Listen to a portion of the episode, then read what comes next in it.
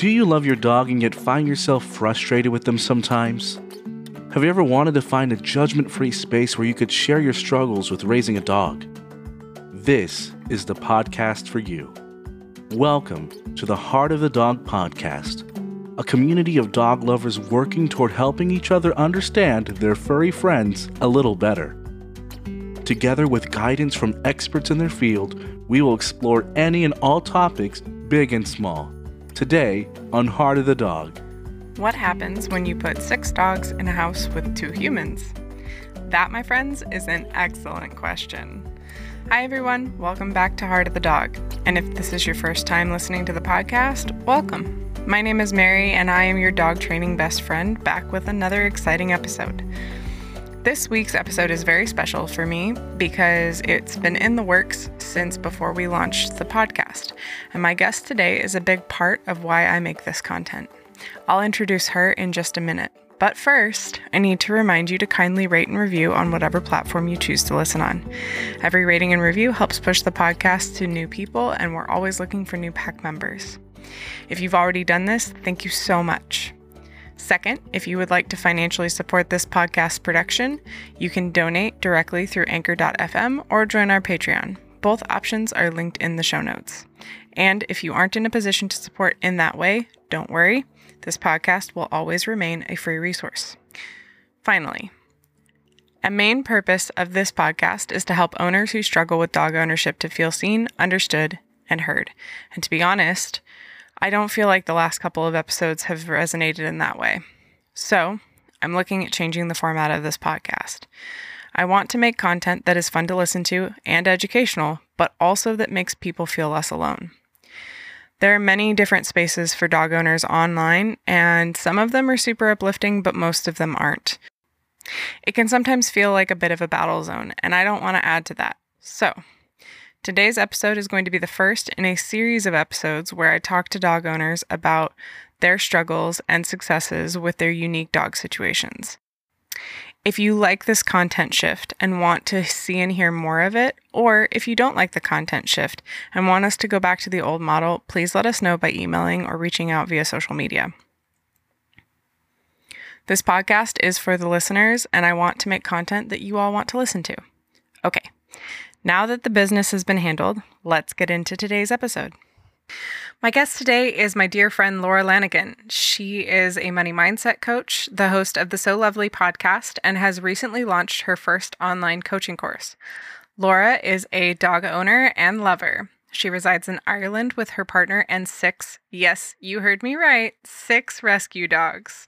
Please welcome to the podcast, Laura. Hi, hello. Hi, Laura. How are you? I'm good. How are you?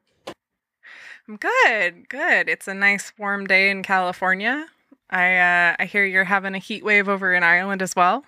Yes, we are dying at the moment. Dying. Like the Irish do not know what to do with the warm weather. And like when it happens, you don't want to work. It's like all of a sudden it's Costa del Ireland. And it's like you just want to be out sunning yourself. Even though That's amazing. about 80% of us just burn and get freckles and we don't actually tan.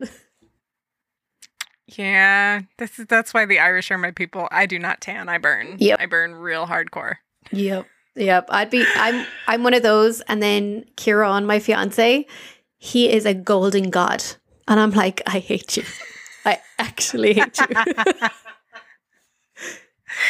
Oh man, that's wild. It's wild like just how different bodies react to sun.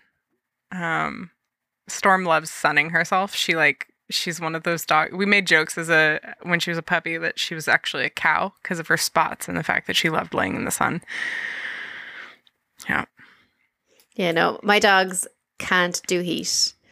Well, they like heat, but like because this is all of a sudden heat wave and we don't have AC Right, right. in our like houses or anything, it's not a thing over here. Um, and we've Uh. we've talked about getting AC in just for the dogs, like just in our dog room. Mm.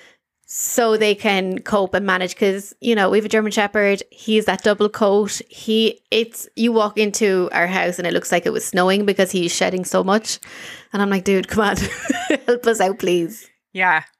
Yeah. uh, Storm got the shepherd coats, like the the thickness of the coats, um, from the terrier side, but she got the layers of coats from the shepherd side. So like I have to vacuum my room weekly because they're hardwood floors, and it's just like it's storm bunnies everywhere. I, I call them little storm bunnies because they're just like everywhere. And it doesn't matter how many times I wash her, brush her, doesn't matter. Doesn't matter. I have to like constantly just vacuum I'll, because I'll have to um I'll have to send you uh, a picture that I took of me doing just a quarter of Mo grooming him and how much hair came off.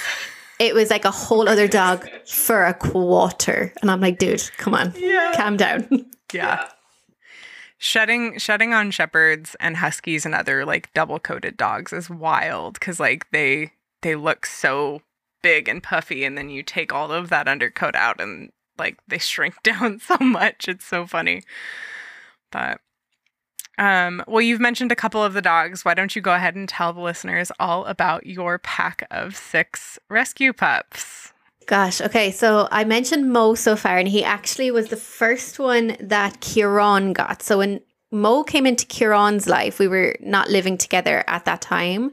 Um, and he actually came from a breeder. No, he was like, he came from a, a show person who likes to show dogs. So Mo unfortunately has that like super slanted back and suffers really badly with his hips as the show breeds do.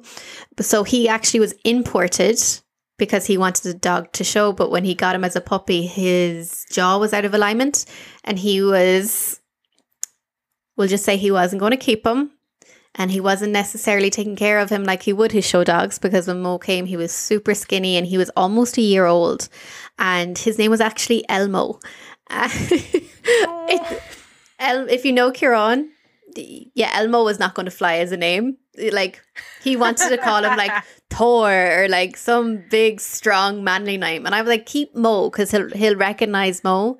And so that's how Kieran got Mo. And so he actually stayed out in his dad's house for a while until his dad passed, and then Mo came in and joined the pack then. But when Kieran and I did move in together, I found that I was in the house an awful lot by myself. So I went from like living with my family to like moving into you know, a bungalow and I was seemed to be there a lot by myself. So we ended up getting a rescue from the local pound that was literally, and I mean literally two minute drive up the road. And that's how we found Arnie or Arnold if he's getting in trouble. I use his full name. and Arnie is a Staffordshire Bull Terrier. So he was my first actual dog that like we got and I didn't get it as part of like a family dog. And Yeah. Arnie, oh, from like when I was adopting him, we went up to see him. And I was actually looking at a another dog on their website and I was like, "Oh, this guy is really cute. I think maybe like we'll go up and look at him." But when we messaged them, they were like, "Actually, he's gone, but we have this little staffy." And I was like, "It was meant to be. Uh, let's let's just go up, see him." And I saw him and he was wired. He had been in the pound for I think a month. I think it was a month and he hadn't been adopted out and he was absolutely wired. And the girl who was like showing us like the dog and everything was like, Oh, look at Arnie. And he was she was like winding him up. But the guy who actually worked in the pound was like, Will you stop? Like he was like, We're trying to get this dog out of the pound and you winding him up doesn't help. But we genuinely didn't care. So we actually took Mo with us to that visit and we just did like a mini walk up the road. And the two of them seemed to get on okay. Mo had like a little instant going, dude, you're a bit much. But then we were saying he's in the pound for like over a month and he hadn't been let out to run or anything. Um, so right. we took Arnie home uh, a week later and he quite like on our first visit when he stopped running around they let him off like free in the pound vicinity and he was like running and bouncing off like the different corners of the pound. And then when he finished up that he literally came over turned around and just sat on my foot. And i was like oh i'm done. I'm done. This guy is so cute. So the day i went to go take him home i actually brought my niece with me and i said you're probably going to to sit in the back with him um because i don't know how he's going to travel you might have to hold him even though i got him a little dog harness to strap him in and everything i was like he could panic in it if he's not used to it he quite literally jumped into the back of my car to the point in he jumped in like I barely had the door open. He wasn't even close to the door. My niece had to drop the lead because he just tore to the back of my car and jumped in and actually got caught in the seatbelt I was trying to I was like, okay. And your one was like, oh well he's ready to go. And I was like, yeah. So that's Arnie. Arnie is our troublemaker within the pack, unfortunately though. But he is the oh, he is my he is my everything. I I'm going to be truthful and say he's my favorite when he's not causing mm. trouble. it's just the truth. Um, then yeah. shortly after we got, uh, is it okay if I run down through like all six and like a bit about their stories because each one of them is yeah, such a completely it. different story. Um, so we had Mo uh, had finally joined us out in our rented home where we were renting. So now we had Mo and Arnie, and we technically weren't allowed dogs in the house. And Mo was an outside dog while he was living in in Kieran's dad's house. So when he came out, we tried to keep him as an outside dog because, to be honest, I think he preferred it because it was too warm inside, and he would always whine and complain. Um, that shortly went away when he figured out, oh, Kieran's in the house all the time. Um, so we then I can't remember if I got if we got Bear or Coco next, but I think I think we got Bear next, and Bear actually came from a fam- family friend um, who kind of got Bear as like this. They had just built a house and they wanted like a big guard dog, and mm-hmm. they wanted something that was intimidating. And a Bear was got out of ego by this person, mm. and unfortunately, they had no idea what they were doing. And even though there was, and, I, I don't know what I'm doing half the time anyway, but to the point where like Bear really suffered and experienced a lot of trauma. And mm. Bear from and a, what's his breeding? He's a Belgian Malinois. Mm. So Kieran always says he's like a squirrel on quack, crack cocaine half the time. accurate, accurate description of a Belgian Malinois. Um, and he was he was great, but they had like these people had younger children and even as a puppy he would jump on them and bite them and pull their clothing and everything. Um and they tried to do a bit of training with them uh, which he picked up very quickly like they would mm-hmm. say when he went to the training classes a dog would go around and will watch like the trainer whoever was giving the lesson of the group lesson yeah. would have a dog and he would make the dog do the, the command or whatever, and Bear would yeah. then just automatically do it from looking once. So he was really, really intelligent and he was going to get it. He just didn't know how to manage his own. He, I think he had anxiety from a puppy, and I think he came from a puppy farm. Um, because Kieran walked in one day, we went to go see him when the puppy came in, and he was so defensive towards Kieran, so defensive. And Kieran was like, "No, it's okay." He tried to just, you know, ignore him and put his hand out to let him sniff him, and just as a puppy, he like straight away went and that and Kieran yeah. was like, "Whoa, okay, that's weird for a puppy to do that, but okay." Um, but long story short, why Bear ended up coming to us is he actually got out. They never they had him for about two years, and these people never built their gates. So they built their house, built a fence, but didn't have gates.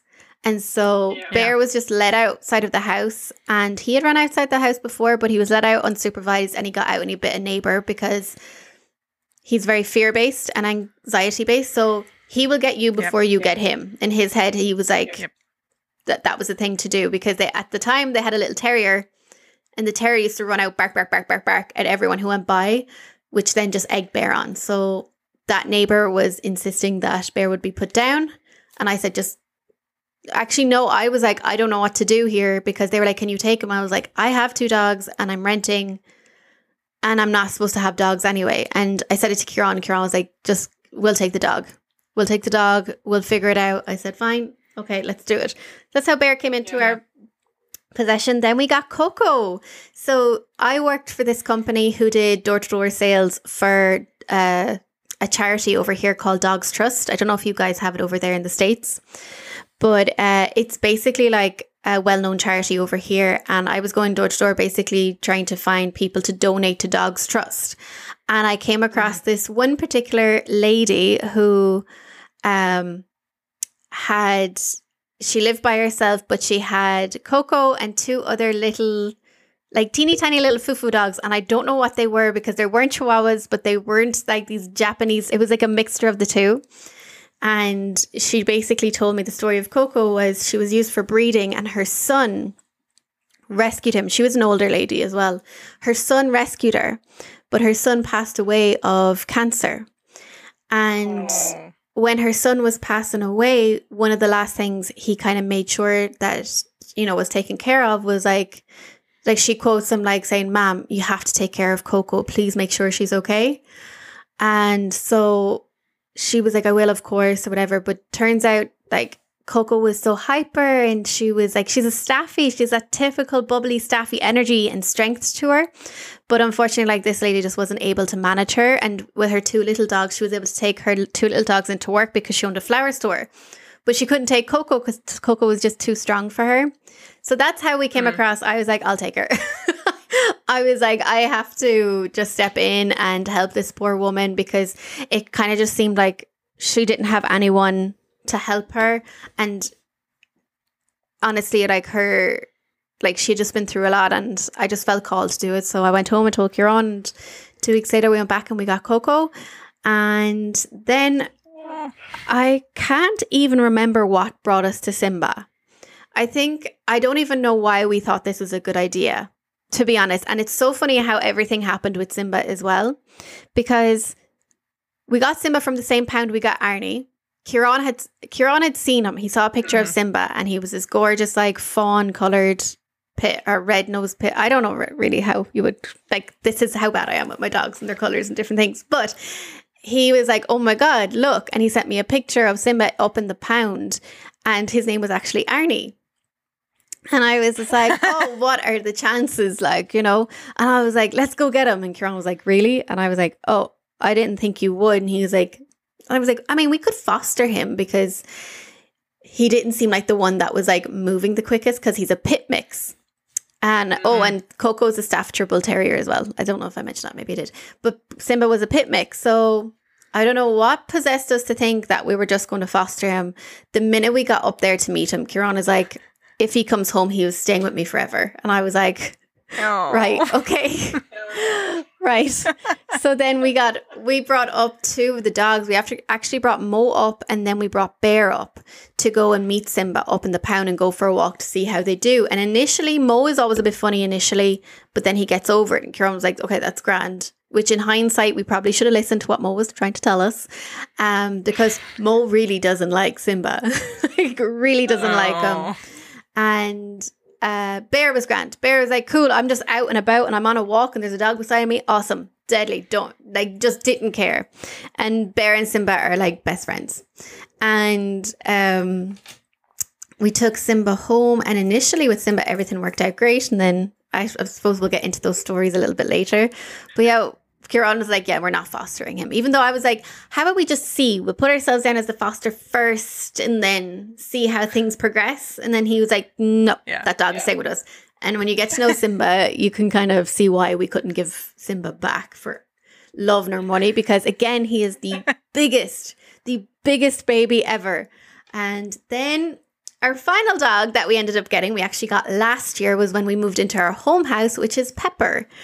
And Pepper, we say that he claims squatters' rights because the family that had Pepper, so we bought this home last year, and the family that had Pepper couldn't take Pepper with them to where they were going.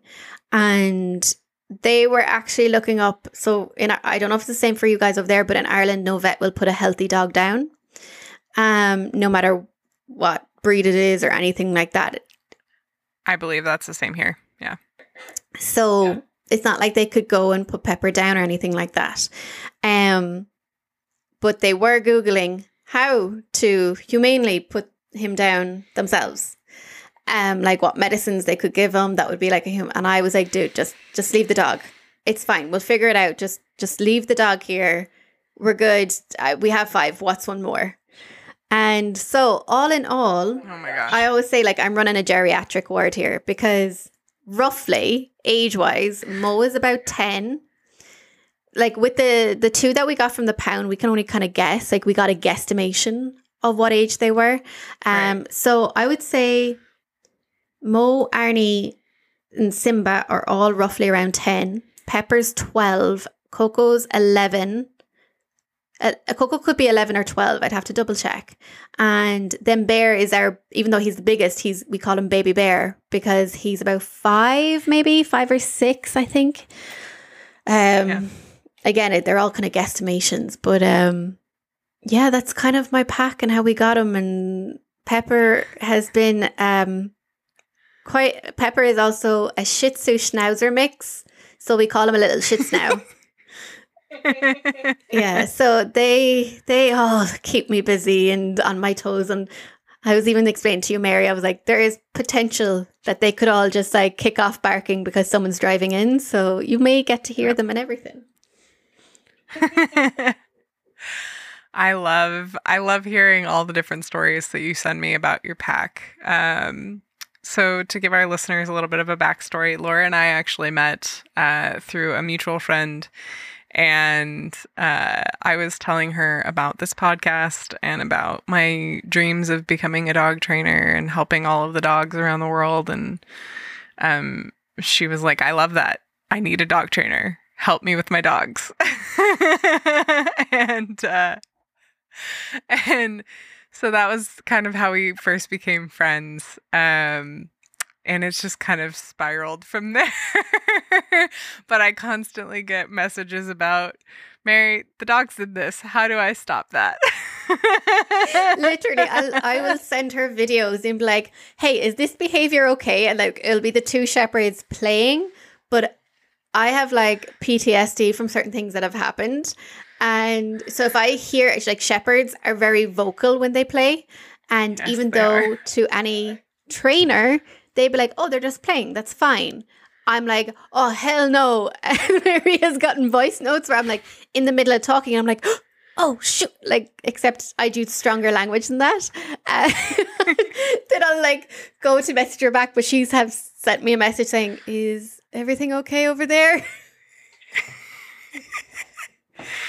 Yeah, well, so Storm is, as I've mentioned before on the podcast, and as you know, uh, half German Shepherd, and she is by far the most vocal dog when playing. Like, I, and she sounds like she's gonna kill you. Like her, and we currently we currently live with her um, puppy best friend. Um, they met when he was, um, let's see, he was eight months when I got her. So um, they've been friends since since I brought her home, and um, and they love each other, and they wrestle like they're a couple of lions. Like they they go up on their back legs, and they like do the whole like front paws at each other thing, and um, it's hilarious. But we had um, my roommate and I had guests over last Friday, and they were playing um, board games at the dinner table. And as soon as I came home, Storm kicked into oh, mom's home, we can play now. Because uh, I'm referee when they're playing. I I call it like when when I start to see overstimulation. I'm like, hey, uh, uh-uh, stop, um, break it up, take a break. Um, and so Storm was like, oh, mom's home, I can play now. Um, and so you just hear we they were in the middle of a round and you just hear in the front room. Yeah. Literally five feet away. And the ladies like all turned around and like are looking at her and they look back at my roommate and I and we're like, they're fine. They're playing. It's it's cool. Uh, but they were all very clearly like uncomfortable because of how loud Storm was. Like, because she does, she sounds super aggressive when she plays. So, firsthand, I know. Yeah, I know that. Uh, you know, it's a little bit scary when shepherds get real riled up. It is, and it's really jarring because something that my shepherds do, and I swear, like if you ever come to Ireland, I'm like, please help me with this because this drives me demented, right? So there's only there's a set of four dogs that we can let out together, but specifically when I go to let Bear and Mo outside, I have to have to let them out in the order of Bear then Mo, because what Mo will do, and Bear tried to start doing this, but when he knows I'm at the door, I don't like I like will keep Mo in and he's not allowed out then if Bear starts to do it. But what Mo will do is hmm. he'll go out, circle around, and then they like and just like is like straight away. I'm like, what is your problem? Calm the fuck down. Yeah. Sorry, like calm the frick down. Like just relax. go out, be normal dogs. And and it doesn't matter what I do if I try to like make them sit. Like obviously you know me and I miss certain steps of like the training process, which you've kind of been like, oh, bring it back even further. I'm like, oh, I didn't even know that.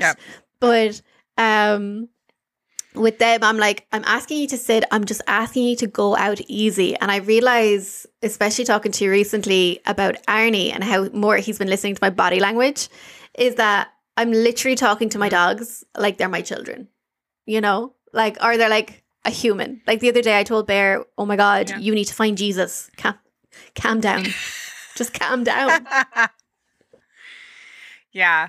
Um yeah, I, I mean and a lot of trainers you talk to will be like, "Don't talk to your dogs." And I'm like I, mm, I don't know that I really have an opinion at this point in time. Like I get some people are like, "Well, if you talk to your dogs, then you're just confusing them because like then if you give them an actual command, they're not going to listen because you're just jabbering at them all the time." And I'm like, "No, I talk to my dogs pretty frequently and they still listen when I give them commands because they know the difference between hi pretty girl what's up? and storm sit Mm, like yes there's a tone difference but there's Right. also like context difference.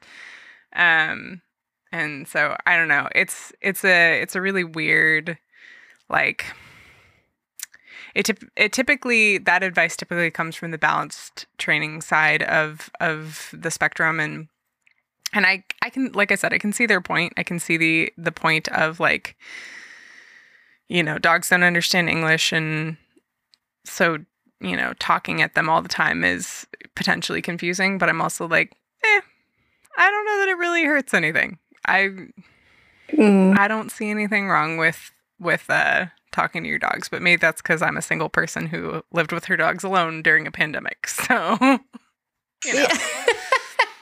and I feel like those people who are saying, don't talk to your dogs, it's quite literally impossible when you own a terrier. We have two staffies and a little shits now. And if you correct, okay, one, like at least two of them, if I'm like, what is your problem? They will literally, quite literally bark back at me. Like Pepper is constantly, if I walk into the room, he's giving out to me. And I'm like, what's wrong with you? Like, what did I do but walk into this room? Like, Um, I heard the other day somebody was like, um, somebody was talking about dogs in the context of manifestation and like, um, aligning with with your higher self. Um, and they were like, yeah. Have you ever walked into a room and your dog just kind of gives you this look like, ugh, you again?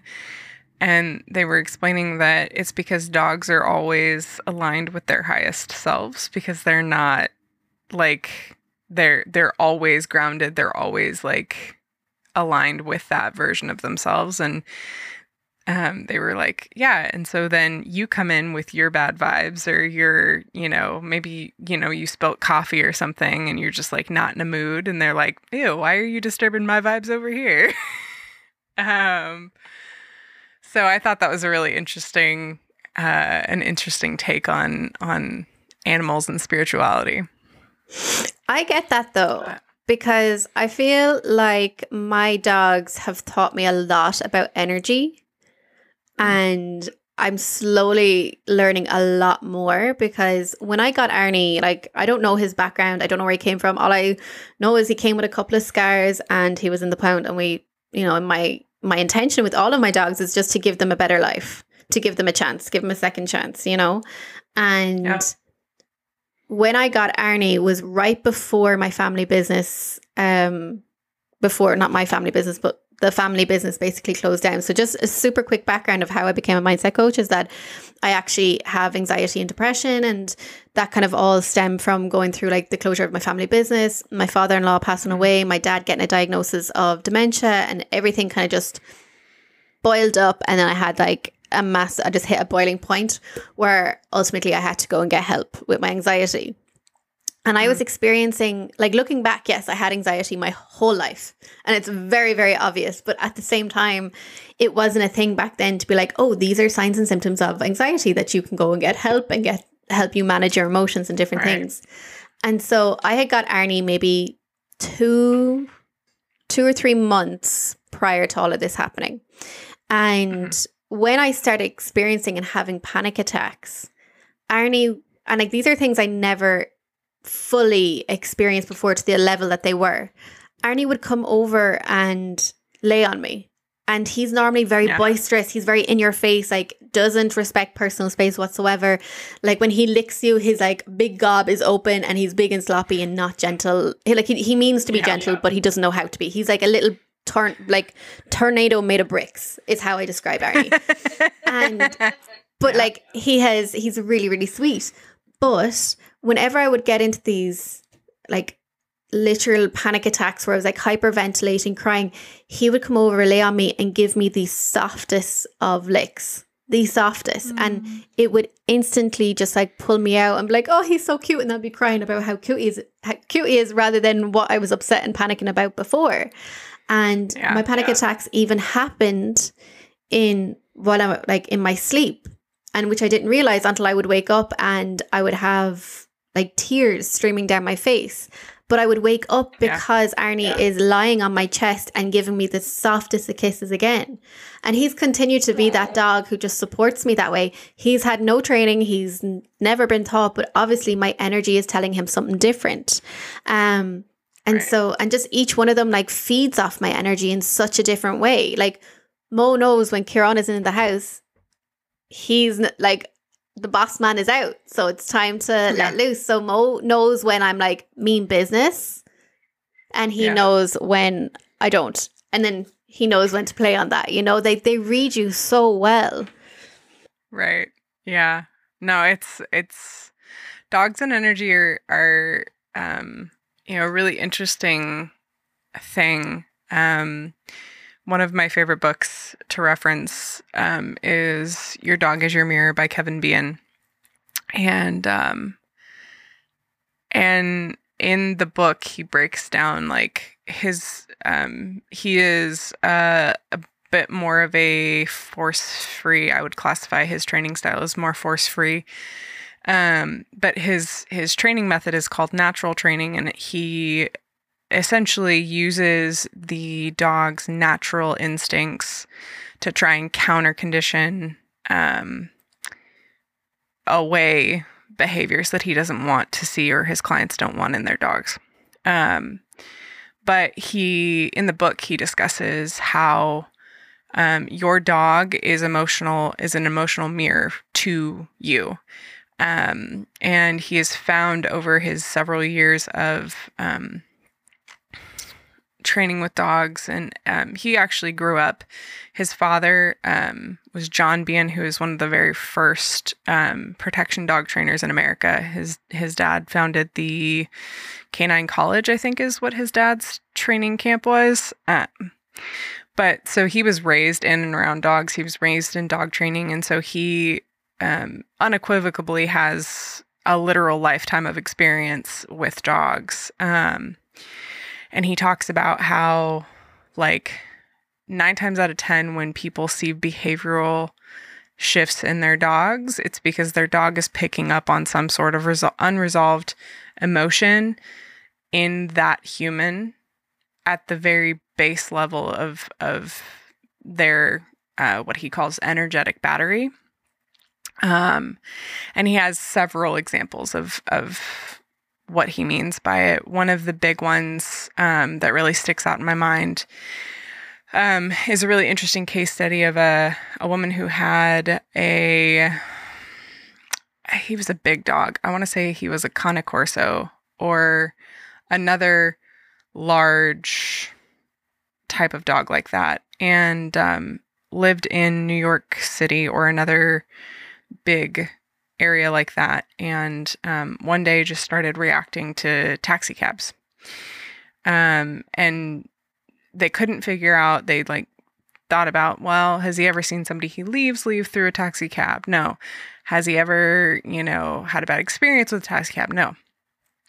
And they they keep working and he gets the dog to to become non-reactive and neutral to the taxi cabs um, by teaching the dog to basically hunt with him instead of against him by using his natural training method. And it's um, it's a fascinating story. Um, but he gets the dog to stop doing the, the reactive behavior which the owner brought the dog to Kevin for, and then the owner stops holding up the training on her end of things.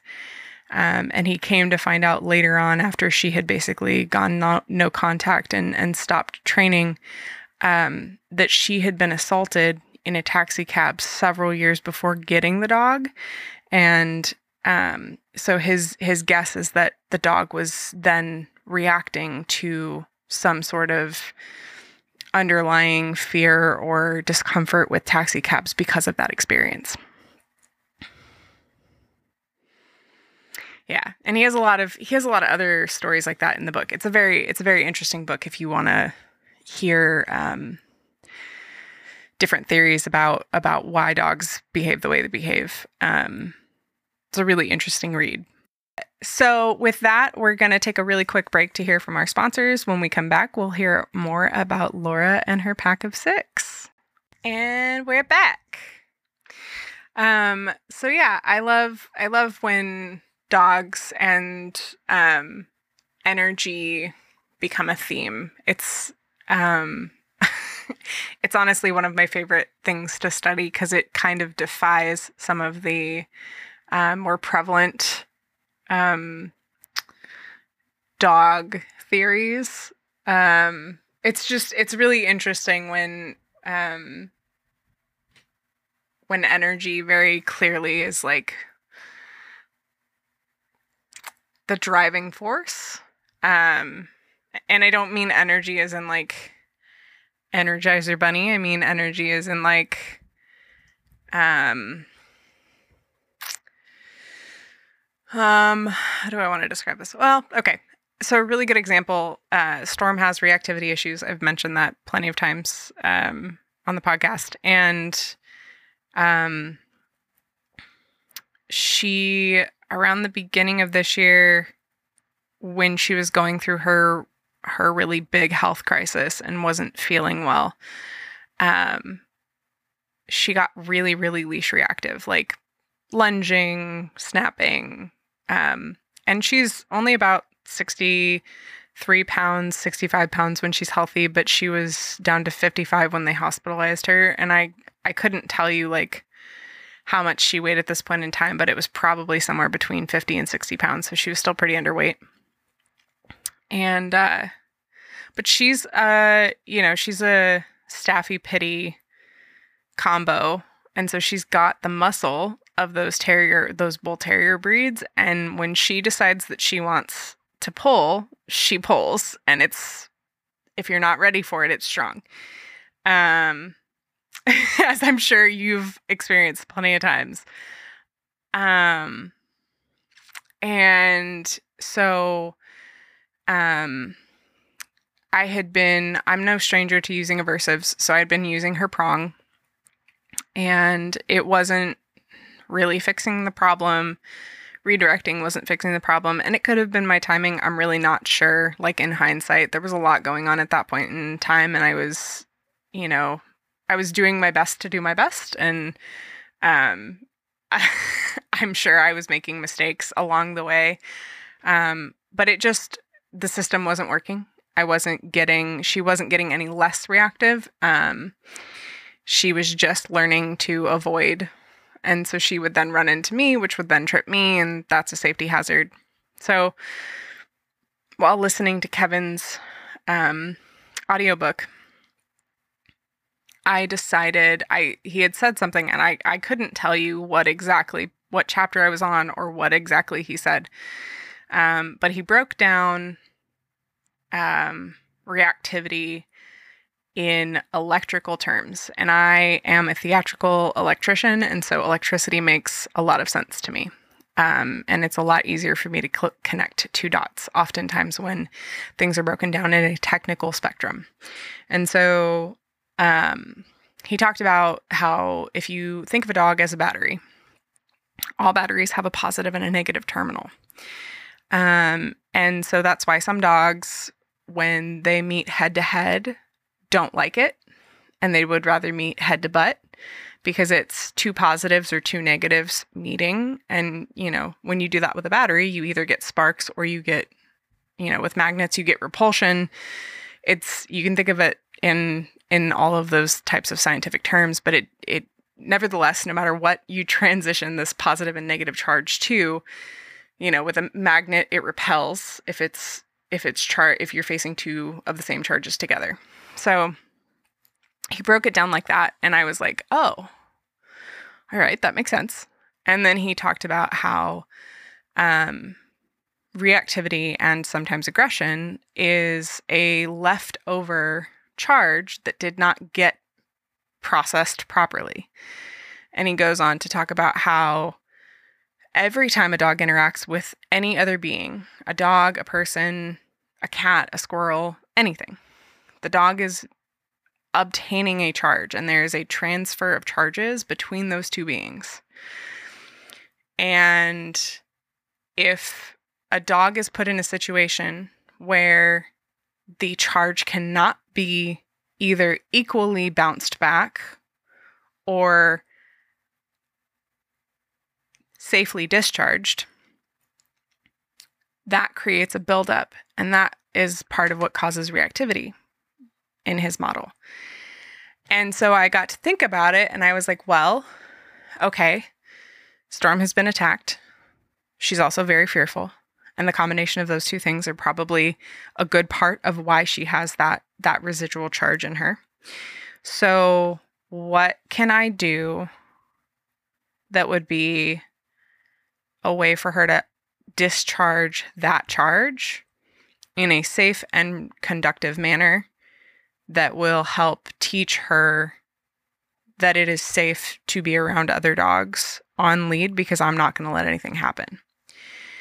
Um, because sometimes reactivity, and I, I shouldn't say sometimes, most of the time reactivity is also a a sign of um, lack of confidence in the handler. Um, because you didn't stop something bad from happening to them the first time. So they're like, what are what good are you? Um, I have to protect myself. And um and I don't I don't mean to say that to hurt anybody's feelings, but that that is a big part of reactivity is that they think that they have to react in order to protect themselves from whatever X, Y, and Z bad charge they or negative experience they had beforehand. Um and so I was like, okay. And so I I decided Storm is super um pack driven and somewhat prey driven, but her her prey drive depends mostly on if she gets to interact with me. Um, she really just wants to like she wants to play with me. That's her big motivator. She doesn't really care about food, which I mean, um, we found out earlier this year she has IBS, so that makes sense. If if food was attacking me from the inside, I wouldn't really love food either. Um, and so um so her big like she she'll take treats but they they have to be pretty high value for her to actually want to do something for them. Um and so i was like well i'm not i can't let her off leash because she is reactive and it's not safe for her or other dogs if i do that and it's not responsible. So i can't bring any sort of like fetch toys because when she wants to run, she wants to run. Um, her she's um, an FCAT competitor, and her current fastest time is around 23 miles per hour. So like she runs she runs decently fast. Um, and so um, it it just wasn't. I was like trying to think, and um, so I decided that I would continue to use the prong to get her attention when she would fixate on a dog, but instead I would ask for her to leave it and look at me instead. And if she did that, if she could walk by another dog calmly, then I would jog with her for like 30 seconds afterwards. And at that point, it was kind of like, well, what's the worst that could happen? She's already reactive. I already have to like manage this behavior anyways. And jogging with her to try and help her outlet that charge and also reinforce the calm behavior can't make it worse, you know. Um, and so I was like, well, let's try it. So um, we did it for about a week. Um, I think the total time that I actually used this technique with her was roughly two and a half to three weeks. The f- after the first week, um, we were at a park with some friends, and she willingly played with another dog for the first time in months. Like, um, and he was a dog we knew, like he was a dog we were there with, and um, and she even like entertained the idea of playing with a dog that she didn't know at this park. Um, no reaction, no hackles, no growling, no, you know, nothing. She was perfectly fine. And other, like, to the point where other owners were like, oh my gosh, Mary, she just played with another dog. And I was like, Look at her go. Mama's so proud. it's exciting.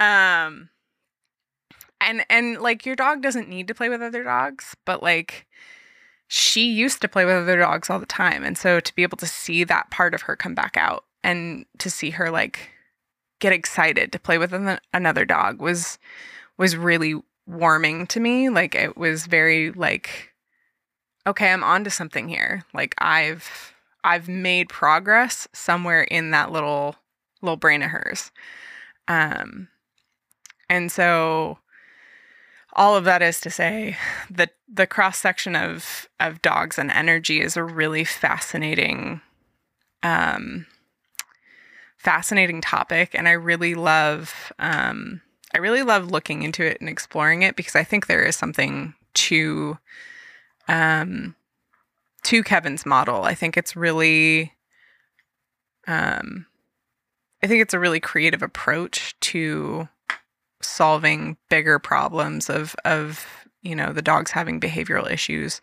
And obviously you can't do that with every dog because some dogs have bite histories and things like that. But i think it's um i don't know. I just think it's really fascinating like even I just yeah even with think you saying that story it reminds me of a story with bear specifically. So bear is reactive to other humans who are trying to come into his safety net which is his house his like our property whatever. So that's huge. And um when we walk bear we walk walk him with a Halti and you know stupid owner not knowing like ignorant mistake is that when we first used the Halti we actually brought him on a walk away from home. Like we put him into the car we went to the castle park and we went and we were like yeah we'll just use it it'll be grand. Now thankfully it took him like all of like two minutes and then he was like oh i don't care i'm walking so i'm out of the house and this is fun great now when i was doing that we had mo who is I know he shouldn't be. They should all be on same level, but Mo is boss man to all the other dogs. Mo is the one who will put them all in their place, type Yeah. of thing. Um, the only dog who has a say over Mo is Coco, and Miss Coco is our only female, and she tends to bully them off chairs and all sorts. She'll just jump up on top of them, and they all just move straight away. Like they don't even question her. Um, so we had Mo and Bear in the in the park that day, uh, and we don't necessarily have dog parks. We just have like areas to go with our dogs, and you're supposed to keep them on leads, but owners do different things, you know. Um, and so Kieran had, had gone, and I was able to walk Bear on that walk and have control of him because of the Halti. And I was like, this is great because a, a big problem with Hmm. all of our dar- dogs, bar Coco, is that I, it, it's just like literally by the end of the walk, my shoulders are killing me or my arms are killing me, and it just wasn't enjoyable. And I was like, this is great. I think I could bring Bear by myself to the castle park and go for a walk with him, which would be great for him because it gets him out and gets him to see that other people are not big and scary. The thing is, with Kieran on that walk, for me and my anxiety, which is I have like social anxiety, so going out to places by myself is a big thing, right? So I had just gotten like I had stayed in my house hmm. for six months, and the only places I went was literally to the doctors and for a spin in the car. Like didn't want to interact. So this is like me and a little bit of exposure therapy and like just showing myself I could do it. And in my mind, this is something simple. And then I was like, I'll bring Bear because I'll feel safe in the kind of wooded area, area with Bear. I'll just feel safe, kind of like having a big dog that people be like, oh, I won't touch him. And not thinking of how my energy, first of all, will affect Bear. And then secondly, how Bear would feel without his safety net, which is Kieran and Mo. Because Bear is mm. always within a pack. He always Mm. has other dogs to feed off of and kind of he's very much like, Oh, you're reacting? Okay, I'll go and I'll sort that out then. Um and Kieran for me in the moment when we were in the park was like Kieran is ultimately the, the alpha of our pack. You know, like when you look at it, the dogs see Kieran, he's the boss man, the and like it, it's obvious. Kieran just like all the dogs are so drawn to him. Like it's so funny because Kieran has like we go to lie down or we go to sit down on the couch or something to watch TV and we could have like a couple of dogs up and then me and then we're all wanting to lean into him. And the, and Kieran is like can I just get 5 minutes without like someone needing to touch me? Like no we all want to cuddle into you. And sorry. You make us feel good. Um, and so this particular time when I went to the park Bear was like freaking out and he was trying to fight the Halti and I was like, okay, he'll get into it, it'll be fine. It's probably maybe just new. Again, ignorant dog move that I was like, hmm, maybe I should practice this more at home to really get him used to it. Um, to be fair, he kind of started getting okay, but then we started just passing people. And now, okay, at the time, I was like, no, I'm fine. I can walk here. They're just people. If someone says hi, just say hi back, you know, da da da you know, all in my head. Bear started, the, Yeah. the guy who's normally going for people started like shying away from people to the point where like we were walking on the footpath and there's a big large green path like grass area where he like leapt out of the way I could not walk past these two people because he like leapt to my left and was like on the grass and just like stood there like Wow. are we meant to be walking past these people because these people and like they they weren't engaging with us they didn't have a dog they were literally just two humans out for a walk and i was like keeping my distance too you know didn't want to be around people. I'm trying to get better. Um and bear was doing this. I was like what is going Right. on?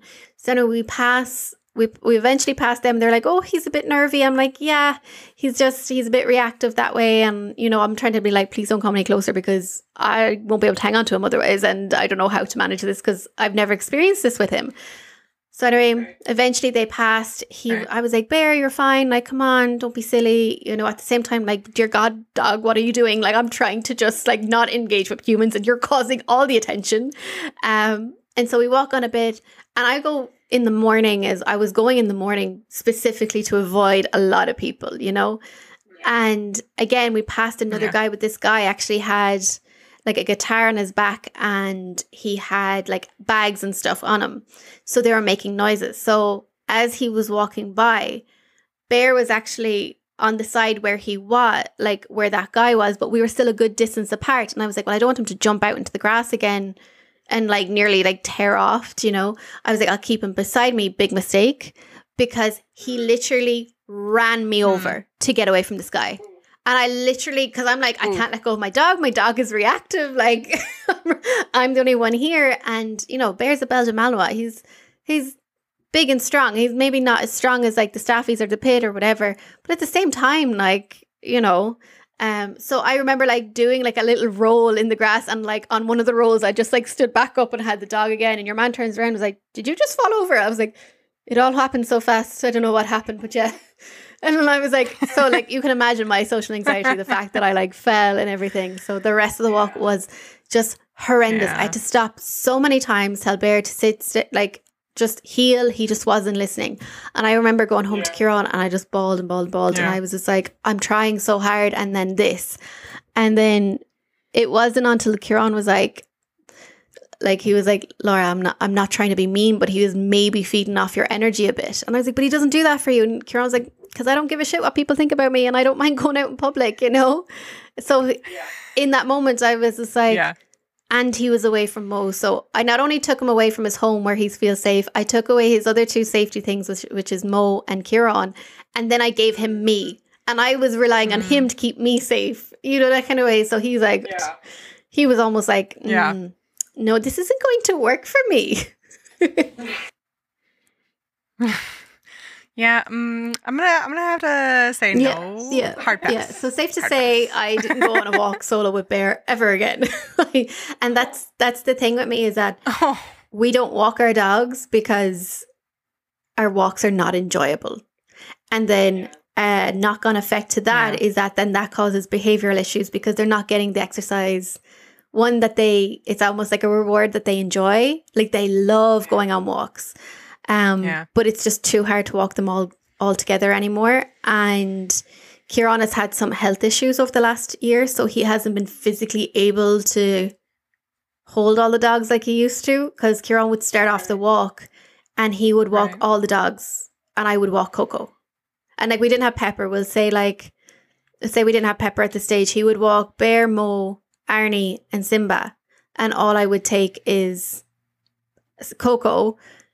And he would like walk him until like that first burst of energy kind of died down. And then I might take one of the dogs off him. But because he's just hasn't had it in him because of his health Yeah. issues. And I'm like, well, I'm not walking the dogs by myself because I have PTSD and I'm not walking dogs like certain dogs together. And then I have a fear then if I do run into other dogs, not all of my dogs are reactive, but they all can pull. And if they pull me across the road or they pull me into a situation, I'm not saying I would let that happen. Like I do have a background with like having my own horses and different things. So when I need to be sturdy and strong and, you know, a bit hardy that way, I can be. But I also don't want to do that because that is Yeah. just pure misery. So then that causes behavioral issues at home because they're not getting what like certain needs met through that exercise. So then when we go to throw a ball or anything, um, it's like injuries galore. It's like literally a geriatric ward. Like someone pops a hip or a disc or something, and I'm like, dudes, stop. So run for the ball and slow down. My dogs just tend to run and then stick their nose down and then Yeah. do flips and somersaults. So, and then we were also told by a trainer that if you kind of have hyper dogs like my dogs are, that throwing a ball actually doesn't help exude the energy you think they're exuding because it's something to do with their like cortisol levels or something. It's like you're giving them this high. And so they, they just want to keep going because this is so fun. So when they're done, they're like, well, that wasn't like mental work. That was just me running. And now my brain still needs like engagement that way. Yeah. So yeah, yeah, our house has been fun over the last couple of years with yeah. And you see, that's the problem is that another thing is is that not only are people unaware that energy is so huge with dogs and how they pick up on your energy and that they are a reflection of you. Like I always say my house is chaotic because I'm probably chaotic myself. But on top of that, it Yeah. it like they need more they're not just something you like like a toy you pick up and then you just leave and they'll be grand. Just tell them to get into bed and that's it. They actually need that like mental stimulation. They need Yeah. the extra they're like a human. Like if we need it they need it you know they might need it to Mm-hmm. the extent we need it but they need it too. And uh, unfortunately a lot of people don't see it that way. And so their dogs again build up like like my ones have uh, behavioral issues, but the problem doesn't stem with the dog; it stems with the person. And something that I really struggle Yeah. with right now is I hear any type of commotion, I'm like a ball of tension. And I'm like, oh my God, did someone let the wrong dog out with this dog? Because mm. with my lot, like as you know, is that Bear, so Bear, Mo, Coco, and Pepper can all go out together. Bear can go out with Simba.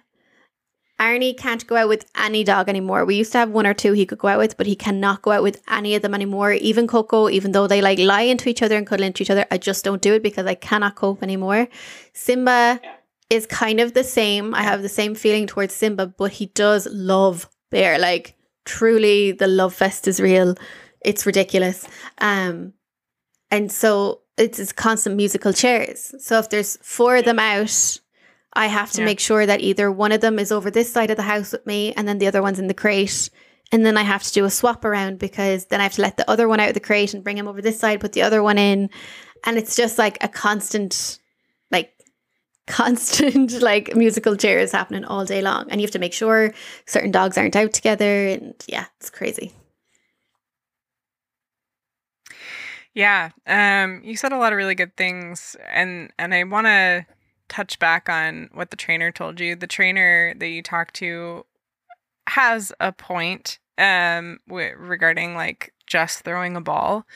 Um there's a I wouldn't I don't know how to classify it. There there is a emerging problem where people are over exercising their dogs at a really young age and they're creating essentially cardio machines that just run for hours. Um, and then the dog still doesn't like chill at the end of the day. Um, and a lot of that has to do with mental stimulation, as you as you mentioned, and um, and so what I've I keep trying to film it, and it it's every time I go to film, it doesn't turn out right, or it's too long of a clip, or it, like just doesn't work um, in a in a shorter condensed version. It might just need to be something I do for YouTube. I'm not sure, but um, something I do with the girls that I started doing a while ago um, because I was tired of spending hours at the park. Um, was I make them work for the toy that I'm throwing. So Storm, um, Storm is between the two of them is much more like glued to me when when I'm working her. Um, Jubilee is still like kind of twitchy and uh, half in her own brain. Uh, depends on the day and which brain cell's winning. Um, um, I I love her. I love her to death, but she's that girl's got two brain cells in her head. Sometimes I'm like, which one's uh, winning, the Dobie or Mary? I, I, think I you need know. to understand that. I have again Arnie, who is a tornado of bricks, and he is literally run headfirst into Yeah. a wall. He forgot to jump. He just ran straight into that wall, and I'm like, the amount of times I have to go to the vet Oh, with these dogs is ridiculous. Yeah, yeah, but um, but yeah, no. So the, I mean, the girls have a set of commands that I will work them with, and I I try to add more in once they start getting used to the pattern. Um, but I'll start with like sit down, stay. Uh, we've de- we've started working in heel with like stop as a command. Um, something that Morgan um, Lamella, the first trainer I ever worked with, um, taught us in um, in class was you need to have an emergency command to emergency down command so that if for some reason like let's say you get separated from your dog they're across the street and a car is coming instead of bolting towards you you need to be able to say down or stop or whatever your command you want it to be is excuse me um so that you can prevent them from getting hit by a car or you know something equally as bad. Um and so what i work with the girls on is um i'll put them in a heel and then i'll say stop. And I, they know stop means to stop and sit. And then um i'll keep walking and then i'll ask them to heel and catch up. Um and so we've been working that but i work them i work them with tricks and i make them work for their for their throws which tires them out within a good like 30 minutes like a good 30 minute session. They're like done for for the first half of the day. Um so that is a way you can do both cardio and mental stimulation. Um it's kind of incorporating you know training into toys or playtime. Um so that's that's my only note to what that trainer told you is yes that is that is a fair statement and uh you ha- there are ways to like work around it. Um but um but yeah your your lot is a wild lot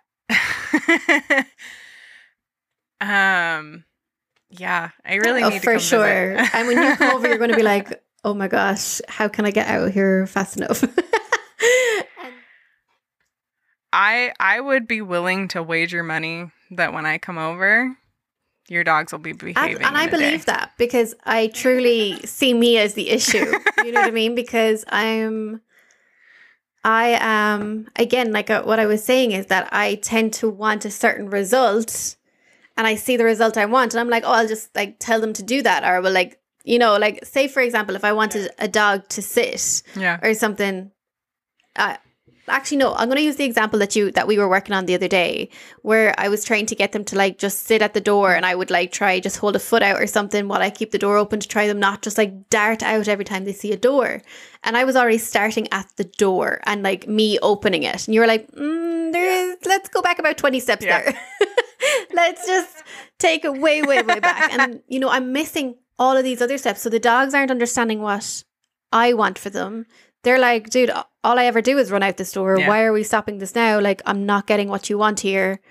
And regardless if you make me sit and wait for two seconds or not, I'm still going to tear out this door because it's a door and it's open. Um, so I fully understand that. And even to the point of like, Kieran is very comfortable having certain dogs up with Arnie, and I'm just not. And so my instant reactions now, they used to be like this. This is the thing. And this is why I have six dogs, is because they used to be that way. But now my reactions is sheer Yeah. panic. And like in the moment, if any of my Yeah. dogs, so like I've had a couple of instances, um, I suppose to give a little bit of a background, is like I've had a couple of instances with my dogs specifically kind of Mo, Arnie, and Simba have had all very, very big fights. And I know now how to, uh, not how to stop them, but if they're in it, I know that certain breeds lock their jaw and you literally have to hold until they release. I didn't know that at the start. And so, Yeah. because all of these situations have happened, my reactions are just literally adding fuel to the fire. So whenever Kieran even suggests walking dogs Mm. together, I'm like, no, no, can we not do that? And then we're on the walk and I'm like, Kieran, that dog is too close. And he's like, you need to calm down because they're just going to feed off your energy and they're going to think something's wrong. So yeah. I'm aware of it and I know I probably need to go like get therapy for this or something, but it's just it is so hard to overcome, especially because when you're your own block in life and then now you're your own block for your dogs. It's like, oh my gosh, as a mindset coach, like I'm constantly working on my mindset and you know, I I can I know how to overcome anxiety for me and overcome certain fears and insecurities and you know challenges that I, me as a human is facing because I can communicate with myself and I understand myself and then I can share those experiences with people, right? So there's my strength. I'm really really good Yeah. At helping other people feel good about themselves and know that it's okay how they react to certain things. However, I don't know how to like say to my dog, "Hey dude, I get you're reacting this way, but you're kind of being a drama queen. Can we just rein it back in a second and like maybe we could behave this way instead?" Whereas I'm like, yeah, and And that's where I come Honestly, in. I say this to Mary all the time. Like when she comes over, she's going to get such a culture shock because I feel like it's an Irish thing, and I could be wrong, and I don't want to put this on on all Irish dog owners, and this is probably really unfair. But a lot, I feel like I've seen a lot of people like you would just yell, like I'd be like bear, like it's a proper like growl, and you shout at them from a distance, or like, um, it's just like you know a lot of give it up, stop that, you know, and even when I experienced the first like pro and I've seen dog fights and I've gone out and been like hey hey hey hey and like you know kind of clapped away and the dog separated. This time like I didn't obviously own certain breeds that they literally can't let go until they release.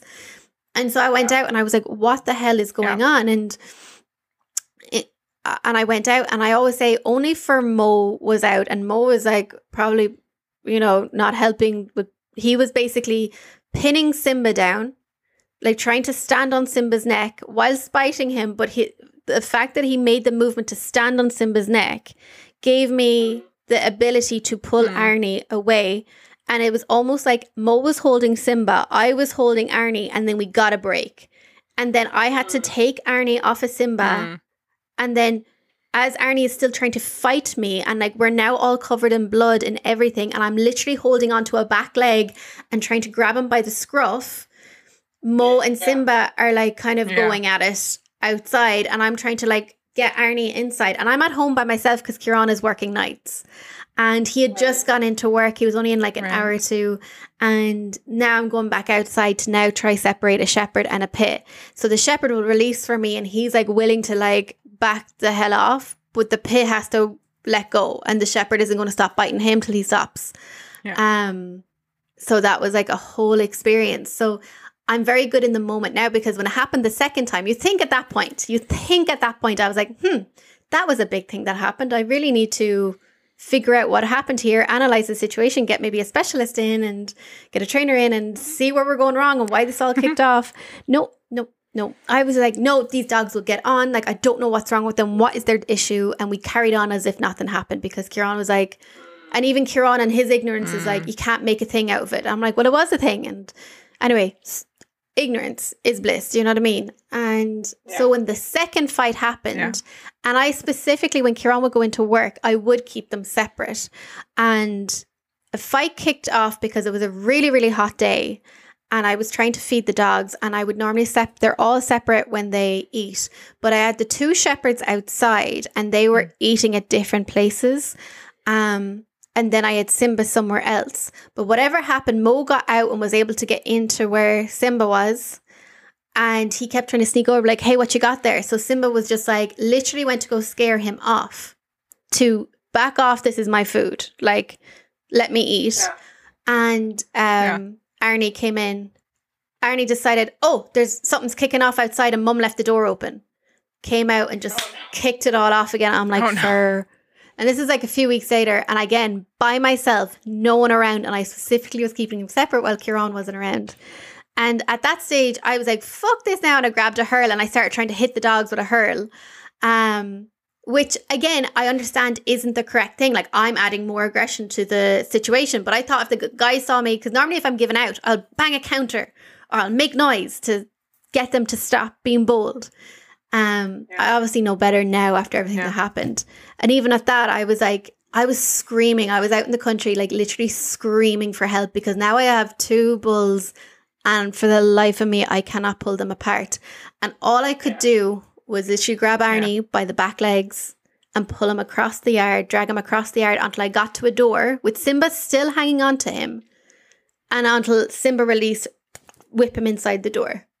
So now I know, and I've like Kieran mm. looked up videos and stuff, and now we know when dogs start fighting like that, you need to like literally grab them and just hold them till they release, and then you can separate them. But like it took two previous really really bad fights to get to that point. So yeah, it's been it's we've had a couple of wild stories, Mary. Yeah.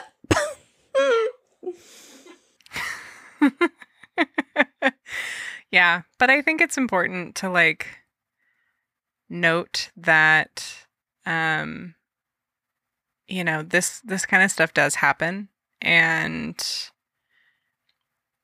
there's no shame in not knowing there there's only you know, making sure that you don't let it happen again.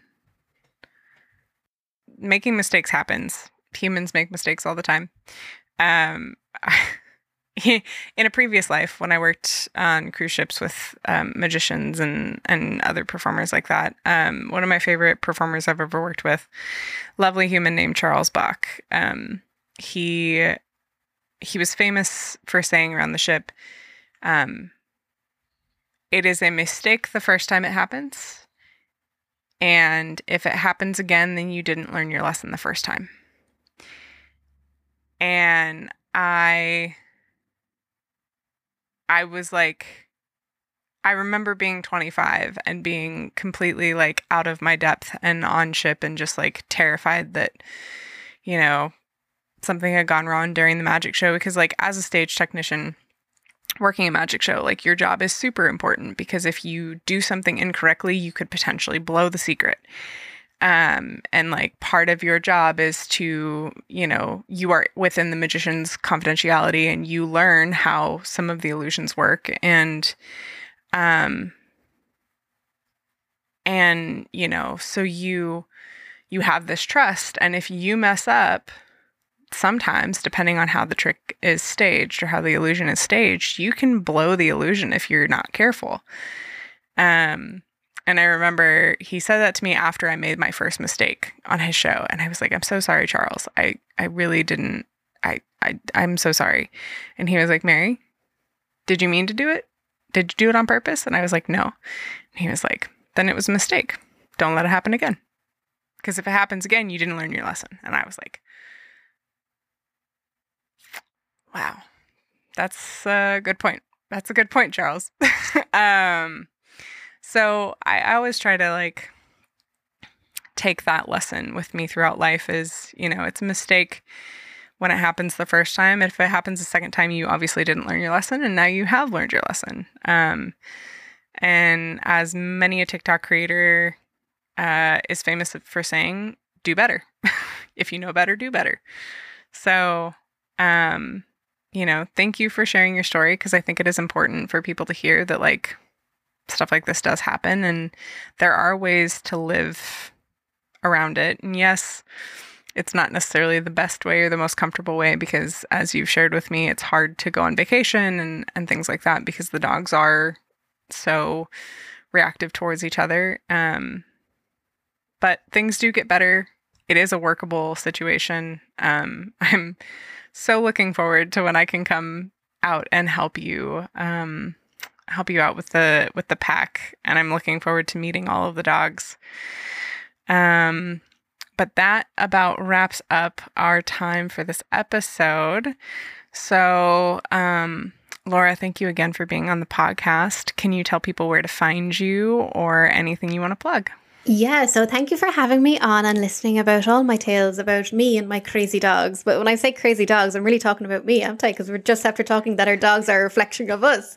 Um, but yeah, you can find me. So, uh, Mary mentioned in the intro that I'm a mindset and manifesting coach. And so you, I have a business called So LoveLee, S O L O V E L E E. And I recently just launched a mini course and I'm getting ready to launch a full course. Um, so I will give Mary all the details and she could put them in the show notes. But if you just Google search So LoveLee, or you can find me on Instagram on laura.lanigan.sll, or you can find me on my podcast at the So LoveLee Podcast. So, yeah, go check it awesome. out. Thank you so much again, Laura, for being with us. Thank you to Andrew Belisi for editing this podcast. And thank you to you, our listeners, because without you, this podcast wouldn't be what it is. Um, once again, I would like to remind you that if you like this kind of content, please give us that feedback. I'm looking at making this a more regular format of the podcast, and I would love to know any thoughts or reactions that you have to today's episode. So please reach out via social media or email. All of the socials and email options are linked in the show notes, and I will see you all next week. Bye. Thanks for being with us this week. If you'd like to keep up with the latest, please follow us on Instagram at Heart of the Dog Podcast. If you'd like to get involved in the community, please check out our Patreon at patreon.com slash Heart of the Dog Podcast. And if you have any questions you'd like answered or topic suggestions, please email heartofthedogpod at gmail.com. Please check out the show notes for any resources that may have sparked your interest. And finally, if you enjoy this podcast as much as you enjoy your dogs, please rate and review so that other members of the pack can find us. And please share with a friend or loved one.